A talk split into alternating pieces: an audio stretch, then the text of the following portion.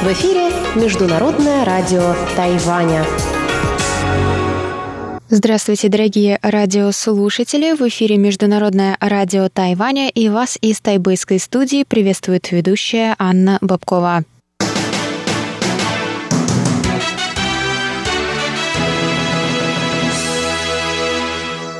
Сегодня понедельник, 28 сентября, и мы начинаем наше ежедневное вещание с выпуска новостей сегодняшнего дня, а затем вы, как всегда, прослушаете тематические передачи понедельника, мою передачу «Вкусные истории», сделана на Тайване с Чеченой Кулар, хит-парад с Иваном Юмином и повтор передачи «Учим китайский» с Лилией У – я напоминаю, что на коротких волнах вы можете слушать наши передачи на частоте 5900 кГц с 17 до 17.30 UTC и на частоте 9490 кГц с 11 до 12 UTC. И также заходите на наш сайт по адресу ru.rti.org.tw.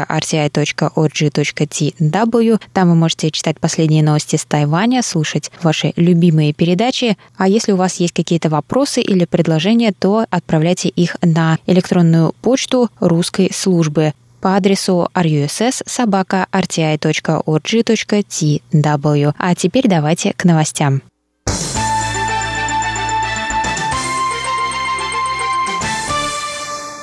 Глобальное соглашение мэров по климату и энергии причислило шесть тайваньских городов к территории Китая в списке на сайте организации. После протестов со стороны Тайваня их принадлежность была исправлена на китайский Тайбэй, сообщил 28 сентября министр иностранных дел Джозеф У. У Джаусе. Шесть городов Тайбэй, Новый Тайбэй, Тауюань, Тайджун, Тайнань и Гаусюн отправили в организацию совместное письмо с просьбой исправить данные на сайте. Изменения были внесены в воскресенье 27 сентября и принадлежность исправлена на название «Китайский Тайбэй», под которым города изначально присоединились к организации. В письме было сказано, что причисление к списку китайских городов принижает тайваньские города.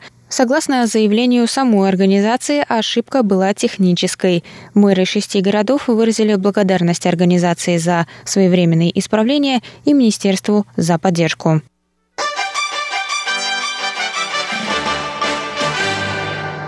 Президент Китайской республики Цай Инвэнь вручила 28 сентября 998, 999 и 1000 золотую карту зарубежного профессионала на праздничной церемонии по случаю достижения первой тысячи карт – Золотая карта зарубежного профессионала совмещает в себе четыре функции – разрешение на работу, виды на жительство, удостоверение личности постоянного жителя-иностранца и документа, заменяющего визу для повторного въезда в страну.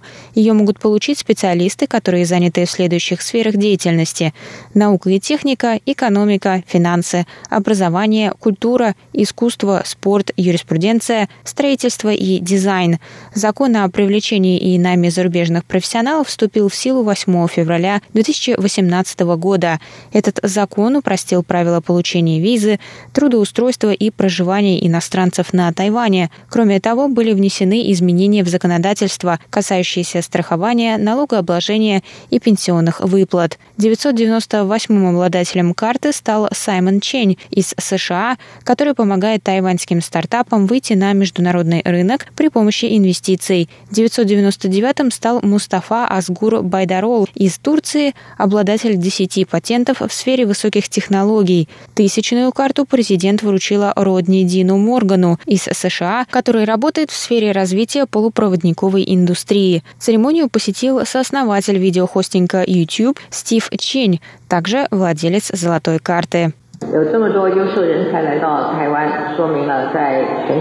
Количество приезжающих на Тайвань из-за рубежа выдающихся профессионалов показывает, насколько много возможностей существует на Тайване.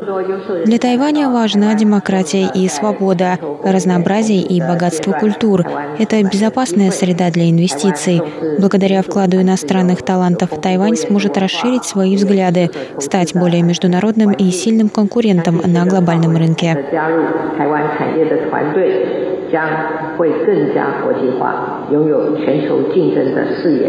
Сказал президент.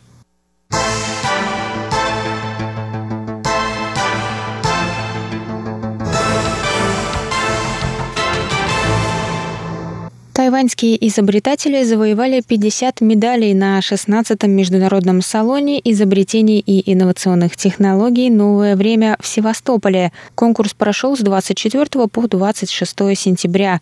Тайвань завоевал 29 золотых, 18 серебряных и 3 бронзовые медали, тем самым заняв второе место по количеству медалей после хозяев мероприятия. Более 400 изобретений были отправлены на конкурс, который из-за пандемии состоялся в онлайн-формате Среди отмеченных наградами тайваньских изобретений – ручное устройство для поиска повреждений на объекте искусства. Авторы изобретения Ши Сун Цунь, у Шоудже и Ли И Чен, которые занимаются исследованиями в сфере восстановления и консервации культурного наследия. Еще одно тайваньское изобретение, взявшее золото – одноразовое лезвие ларингоскопа Хуан Дзяншена, Линь Яодзуна, Мао Синьфэн и Линя Дин Мао – оно дешевле в производстве, чем многоразовые из нержавеющей стали, которыми пользуются в больницах. Их использование также исключает риск инфицирования.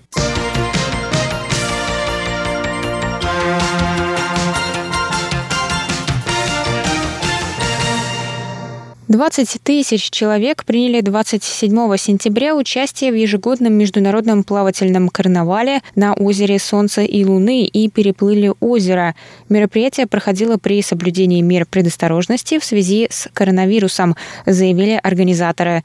Глава уезда Наньтоу Линь Минчень рассказал, что мероприятие могли отменить, однако центральное правительство дало разрешение на его проведение при условии соблюдения противоэпидемических мер, что не могло не обрадовать поддерживать бизнесы в местных туристических местах, которые каждый год ждут этого мероприятия.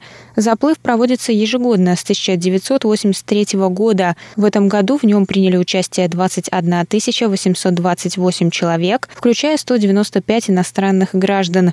У каждого из них была измерена температура тела. Все участники также должны были быть в масках до непосредственного погружения в воду и надеть их вновь после выхода из воды. К заплыву присоединился 70-летний экс экс-президент Китайской республики Ма Индю, а также главы представительств Австралии и Канады на Тайване.